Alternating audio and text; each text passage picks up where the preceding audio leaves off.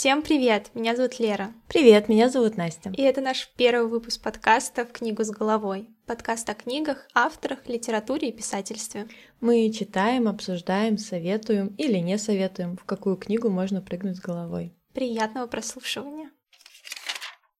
А, в этом выпуске мы хотим поговорить о книгах, которые мы прочитали в январе 2023 года. О наиболее нас впечатливших. Понравившихся, да которые прям в самое сердечко. И, наверное, начну я.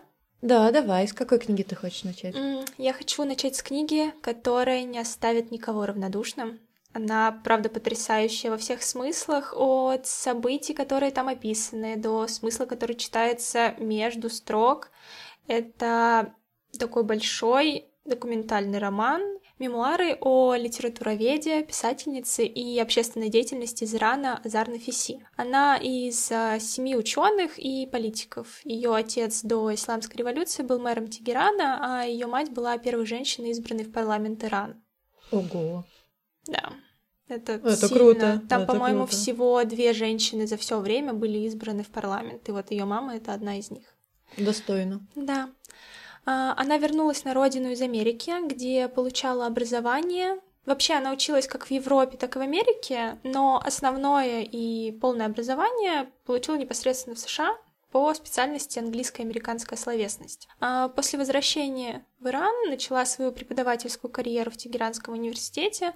Преподавала она в основном классику зарубежной литературы. А во времена ужесточения законов в республике она ушла из университета, так как ее не устраивали нововведения, которые касались изменившихся правил внешних, э, ну, правил внешнего вида для женщин на публике и жесточайшая просто цензура, введенная правительством в отношении всего западного, э, вплоть до того, что они скрывали книги дома, э, также скрывали телевизионные тарелки, то есть они смотрели дома фильмы, но при этом это было запрещено, и вот они прятали эти тарелки, а если вдруг их находили, к ним приходили, изымали их, там, ну, могло дойти там до штрафов и суда и прочего.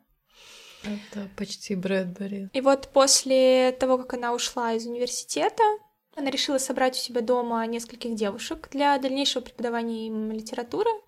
А, все девушки в тот или иной год э, обучались у нее на курсах и как-то отличились. То есть она их запомнила, и ей было интересно с ними общаться, интересны их мысли. И вот она их пригласила к себе. Все это начиналось как такие небольшие семинары или лекции, кто как может это называть, потому что по-разному то есть они дискутировали, и она что-то им рассказывала. А, вообще изначально это было по часу, один раз в неделю, но в итоге это переросло в какую-то очень теплую, такую доверительную и, можно сказать, семейную форму общения. Они могли проводить у нее целый день, а то и оставаться на ночь. Такой своеобразный, безопасный мир, где они могли не переживать за себя, за свое поведение, спокойно снимать хиджаб и вот проводить э, время в удовольствии. Эти встречи у них длились почти три года, вплоть до ее отъезда из Ирана в Америку. И вот на самом деле создается впечатление, что они тем самым как бы ограждались от ужаса, который творился за пределами вот этого небольшого помещения, в котором они собирались, общались, и сама Азар описывала вообще вот это их общение с первого и до последнего дня как э, такое небольшое открытие и оживление их как людей. То есть они такими были только в моменты, когда они обсуждали книги авторов, когда они дискутировали о каких-то моральных вопросах, э, дилеммах, которые поднимались э, в этих произведениях. Ну, то есть в этот момент они были с самими собой, они были настоящими, ничего не боялись. Да, потому что в иное время, вот правда было такое ощущение, что они воспринимали себя только через чужой взгляд. То есть вот через взгляд тех людей, которых они презирали. А, так, роман поделен на четыре части. Лолита, Гэтсби, Джеймс и Остин. А, в них Азар, ну, очень изящно, очень мастерски переплетает свою преподавательскую деятельность, а, литературу, писателей, главных героев, их произведений и вообще сами темы произведений, как а, с историями своей собственной жизни, так и с историями своих студентов, постулатами исламской революции, Ирак-Иранской войной и межличностными отношениями, которые вот ограничивались со всех сторон. Особенно эти ограничения затрагивали, конечно, женское население страны, и мемуары охватывают вот как раз этот период ее жизни, а именно 11 лет, которые она провела в Иране до своего э, окончательного отъезда из э, страны. Поэтому в них очень много размышлений о свободе, жизни, правилах, ответственности и вот взгляде со стороны другого человека. И хотя роман «Читая Лолиту в Тегеране» ну, исторически и фактически точен, потому что это написано человеком, который непосредственно был там и проживал это все на себе, а, имена героев в нем вымышлены, поскольку некоторые из героев на момент написания и презентации ее книги находились непосредственно в Иране. Ну, то есть... Э, Но это было опасно для их жизни, как да. минимум. Да, это было опасно, и вот она их так э, обезопасила. Она немножко изменила не только их имена, но и их истории, а, тем самым обезопасив. И вот один из персонажей в ее книге получил прозвище волшебник. Такой вот он мифический персонаж. Но она очень тепло о нем отзывается. Они часто виделись э, непосредственно в Тегеране. Они обсуждали книги, он тоже был из интеллигенции, и они вот друг друга нашли в вот этом вот в название книги вынесена именно Лолита Владимира Набокова. Наверное, потому что она сравнивает похищение детства и в целом жизнь Лолиты с тем, как радикальные власти Ирана обращаются с женщинами. А у нее была такая фраза «Лолита принадлежала категории жертв, которых некому защитить. Им не дается даже шанса рассказать свою историю. Таким образом, она становится жертвой вдвойне. У нее забирают не только жизнь, но и ее собственное повествование. Мы говорили себе, что участвуем в этих занятиях, чтобы не стать жертвами второго преступления. Это очень-очень крутое сравнение. Она мастер этого дела. Вся книга состоит из подобных мыслей. Их хочется выписывать, их хочется помечать, на них хочется останавливаться. И я, наверное, поэтому так сильно впечатлена ей, мне так сильно понравилось. Я давно не читала с таким упоением, как читала эту книгу, чтобы я не спала до четырех утра, и мне не хотелось засыпать, даже если мне вставать очень-очень рано но я не могла от нее оторваться, и вот она действительно такая большая книга. И вся-вся в закладочках у Леры она сейчас лежит. Это первая книга, которая у меня с закладками. Я обычно так не делаю, но здесь у меня просто рука сама тянулась к карандашу, чтобы что-то пометить. Вот, я прочитала ее прям буквально за три дня. Потрясающе советую всем и вся Правда, я ее прочитала. Еще даже когда я ее читала, я приходила к Насте на работу и просто с этой книгой говорила, Настя, она что-то невероятное, это что-то невероятное, пожалуйста, почитай тоже, я хочу с кем-нибудь это обсудить. У меня никто в окружении не читал эту книгу, и мне не с кем пообщаться на эту тему. Я исправлю этот пробел обещаю. Самая захватывающая часть книги — это часть про Гэтсби. Этот роман произвел резонансное впечатление на студентов, которым она тогда его преподавала. Радикальные студенты утверждали, что «Великий Гэтсби» — это ужасный роман, который демонстрирует э, плохой пример для подражания. Срамота, срамота.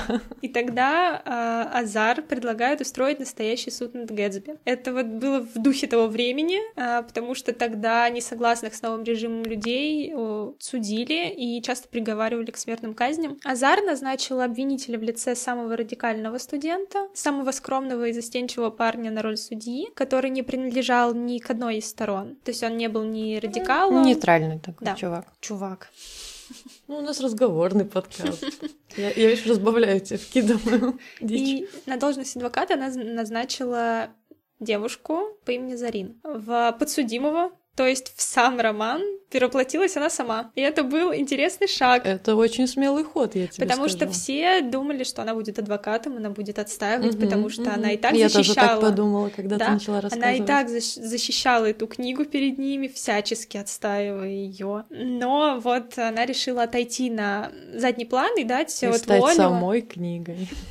И дать э, волю и простор для разговоров, для размышлений, для дебатов э, самих самих студентов. И вот на самом деле это какой-то такой отличный пример того, как нужно применять собственные знания, как нужно завлекать студентов в учебную программу.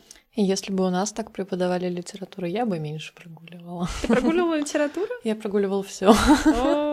Дело не в литературе было. Блин, ну ладно, мы на литературе с Элей смотрели сплетницу. Ну вот, а мы с э, подругой, мы сидели за одной партой, мы рисовали комиксы про наших одноклассников э, и пускали их по классу. Нет, мы смотрели, но при этом мы, кстати, с ней очень хорошо знали литературу, у нас не было проблем с ней, но мы все равно такой был момент, что мы реально смотрели сериал, господи. А, а у меня слишком рано появился компьютер и интернет, и я очень быстро поняла, что не надо читать книгу, там 500 страниц можно просто найти в интернете по первому запросу Google краткое описание. А. Пятерки были у меня в кармане. Поэтому мы сейчас ведем книжный подкаст, да? Вот к чему мы пришли. Дочиталась. Сплетница, комиксы. Что И ГДЗ. Ладно, это тоже было на самом деле. Сам суд длился несколько занятий. Это были очень жаркие споры очень жаркие дебаты, приводилось очень много аргументов с разной стороны. На самом деле, я просто не хочу выносить это все, а, потому что это интересно прочитать самим. Вообще, Азар очень переживала, когда готовилась к этому судебному заседанию. Она много об этом разговаривала с мужем, но он ее успокаивал и говорил о том, что ей очень это понравится, она будет очень воодушевлена этим всем, потому что она любит э, вводить людей в такое состояние, когда нужно подискутировать. Так и получилось на самом деле, потому что она вышла с этого судебного разбирательства, улыбаясь, счастливая, и потом еще очень долгое время к ней подходили студенты, которые приносили ей сочинения по этому роману, писали свои рецензии, описали рефераты. Она не просила этого делать, но им просто было интересно. И как-то она встретила в коридоре своего коллегу, а, который э, сказал ей такую фразу. «На днях слышала из твоей аудитории крики. И представь мое удивление, когда я прислушался и обнаружил, что вы там обсуждаете не Ленина и мама, а Фиджеральда и ислам. И вот это, наверное, сама суть того, что она пыталась донести,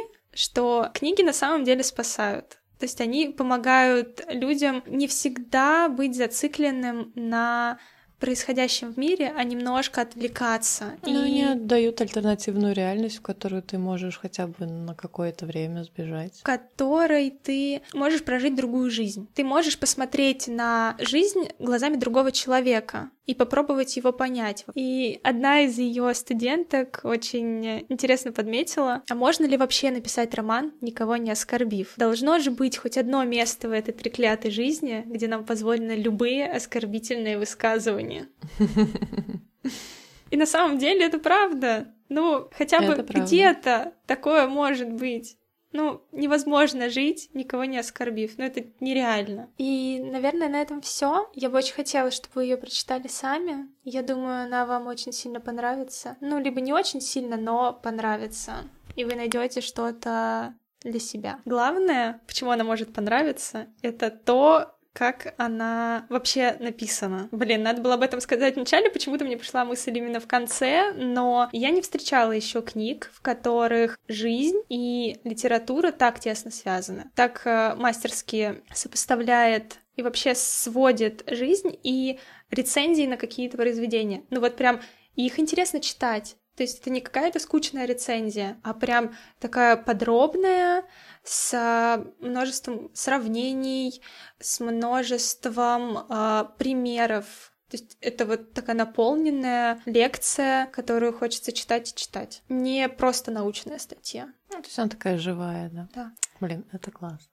Вот, поэтому читайте, друзья. Ты как на Библию на нее положила руку. А, я когда читала эту книгу, а, у меня складывался определенный образ. Я специально не смотрела, как она выглядит. Мне хотелось вот читать каким-то определенным образом в голове. И под конец, когда я уже прочитала, я решила посмотреть с ней интервью, а, что-то о ней почитать еще дополнительно, и увидела ее фотографию, и тут до меня дошло, что все это время я представляла ее совершенно по-другому.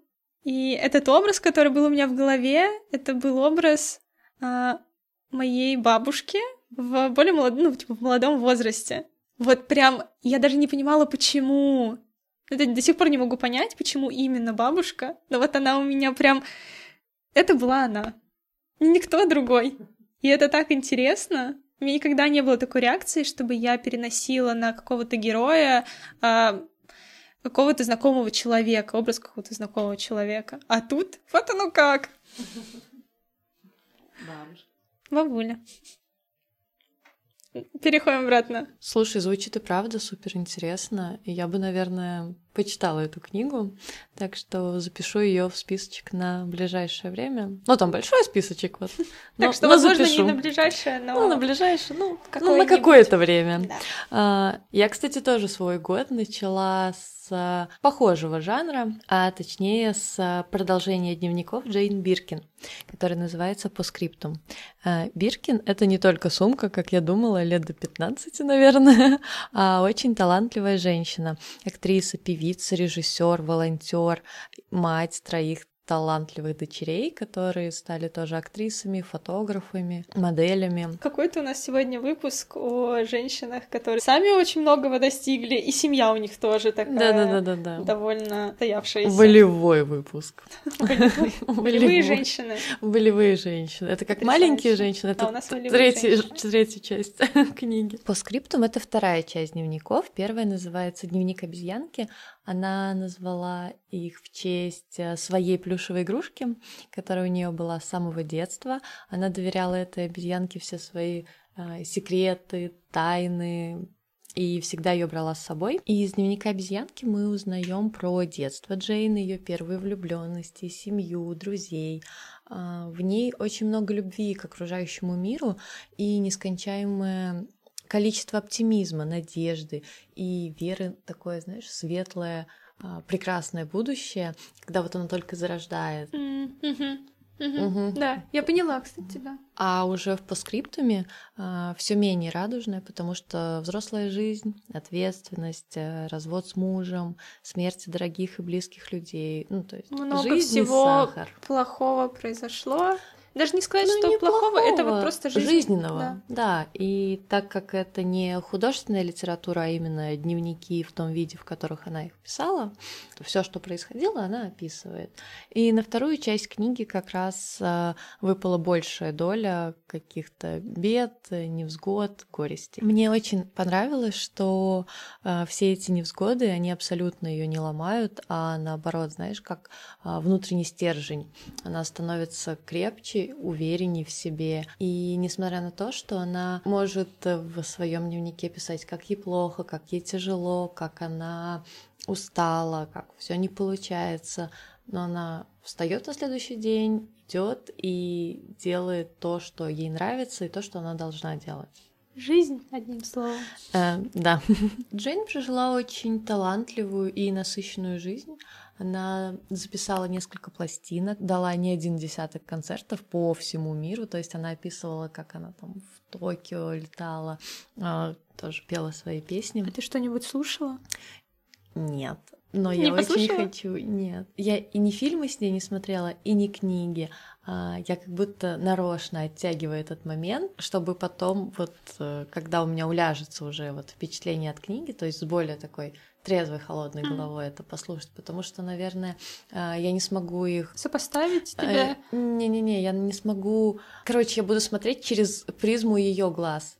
То есть... А, не от себя, а от нее? Да, потому что, то есть, я знаю плюс-минус истории, как снимались эти фильмы, что за ними стояло, как записывались эти песни, э, то есть, что, опять же, какие были проблемы, и я не смогу объективно оценить. Mm. Ну, то есть, вот Интересно. такая история. Блин, хм, никогда не задумалась. Ну, видишь, мемуары никогда не читала, и я ну, Вообще, День открытия. до этого момента я не знала, кто такая Джейн Биркин. Это сумка. Ты для меня открыла человека, потому что я действительно никогда о ней не слышала. Я а даже не знала, что ну, сумка названа в честь девушки. Ну, ты название слышала сумки? Да. Ну, а, все, да. все хорошо. Угу. Я знаю, как она выглядит, но я говорю, просто не знала, откуда название. Ну, как... Классная сумка. Она очень вместительная. Я, я как человек, который таскает с собой полдома. полдома.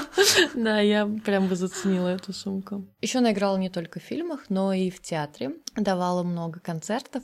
Отдельно мне понравилось про то, что она писала, как не любит, когда кто-то из семьи, друзей и знакомых приходит посмотреть на нее, когда она на сцене. И те, кто очень хотел, всегда изворачивались, они прятались от нее, они бронировали номера на другие имена, они летели другими рейсами, чтобы с ней не пересекаться. И в итоге, когда она выходила на сцену и видела их в зале, это для нее всегда было неожиданностью, потому что она даже не догадывалась, что они вот такими а окольными как стресс путями. или как радость? Когда как, ну там типа так вскользь, поэтому я не стала про В зависимости от ее настроения? Ну, в целом, типа радость была, но ну, то есть она не делает на этом акцент. Это я просто резюмировала в одно, а так она писала, а, например, там, Сегодня 5 июля. А, я выступала в Токио, а, вышла на сцену и увидела в зале, допустим, мою старшую дочь Кейт. Ну, то есть... И, какие... то есть а нет каких-то эмоций? Каких-то эмоций Сколько я помню, нет. То есть она не делала на этом акцент. А почему они тогда так исхищрялись? Ну, она просила, ну, типа, она говорила, что не надо, я не люблю. Mm. Ну, короче, как-то... На самом деле, я ее понимаю. Я бы тоже не хотела, если вдруг я занималась чем-то подобным на сцене, чтобы кто-то из знакомых или близких смотрел на меня. Это повышает твою... Э... Градус ответственности. Да, это повышает градус ответственности и становится не по себе. Ну, мама же будет слушать твой подкаст. Мама будет, я переживаю. Она, конечно, не суровый критик, но все равно. Момент, чтобы передать привет мамам. Мам! Мам, привет! Я даже помню свои выступления в танцевальном коллективе, и это всегда был стресс, если кто-то из знакомых сидит в зале. Ну, это волнительно, я тоже помню, как выступала перед родителями. Ну, с учетом того, что я не очень люблю внимание, мне всегда было сложно находиться в центре, и самый плюс э, танцевального коллектива был, что у нас было много людей на сцене, и меня было не так сильно видно. И я могла Пряталась, да, за другими? Да. Это ж насколько вас много, если можно затеряться. Не, ну все равно, там же все это движется. Ну да. Все перемещаются, и у всех там одинаковые прически, одинаковые костюмы. Ну, то есть ты сливаешься все равно, плюс еще там свет какой-нибудь. Это все так Притворилась елкой в конце сцены. Я была пчелкой. Пчелкой? И розой была еще. Да, у нас были костюмы розы. Э, Зеленый комбинезон и роза на, на руке. Когда ты говорила, что у вас одинаковые костюмы, я думала одинаковые платья, юбки, а у вас костюм роза. Костюм и костюм шмеля. Пчелки. Ну там были просто шортики и ну, не футболка, или, может быть, майка, ну вот что-то еще там сверху было такое. А сколько тебе лет было? Я маленькая была. Я начала заниматься танцами в 7 лет. А, ну ладно. Я просто представила в 14 ты ну, в шортиках и костюме Слушай, а в 14... В 4 я была розой, да? Нет, я была обезьянкой, у нас был танец. Как отлично подходит. А? Да. А, был костюм, был танец обезьян. И там были костюмы обезьян. Прям действительно коричневые такие, обтягивающие комбинезон. Да, я сейчас вспоминаю и думаю, господи, какой же это кошмар. А тогда, ну, мы, конечно, очень угорали с этого. А у вас уши были? А? Уши и хвосты были? Хвосты были. А ушей не ушей было? не помню. Как, Но какие обезьяны без ушей? Ну, там, по-моему, на голову не заходил. А может быть, и был. Тут Прикинь. можно ободочки же. Я забыла. Не помню, но хвост был. Хвост был? Хвост был. Прикинь, просто разблокировала воспоминания. Ладно, простите, мы немного отвлеклись. А, давайте вернемся к постскриптуму. Джейн еще занималась волонтерством и много сил и времени этому посвящала. А, например, она побывала в горячих точках в Боснии, а, Руанде, Израиле и Палестине. Она писала так. «А, «Было страшно. Мы слышали свист пуль и то, как неподалеку взрывались гранаты. Но я знаю, что приехала не зря, нельзя убегать. А, мне нравится, что она предельно честна в первую очередь с самой собой. Ну, это личные дневники, как здесь быть иначе.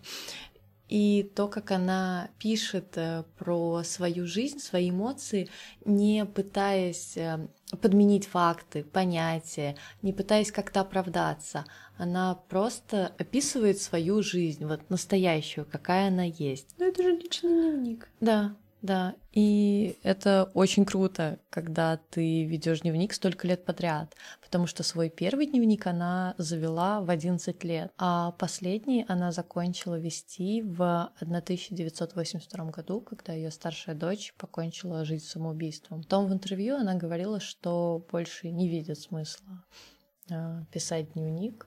И, и как будто бы больше нечего описывать в своей жизни. Ну, как будто это стало настолько сильной травмой, настолько разбило ей сердце, потому что потеря ребенка это всегда очень-очень больно.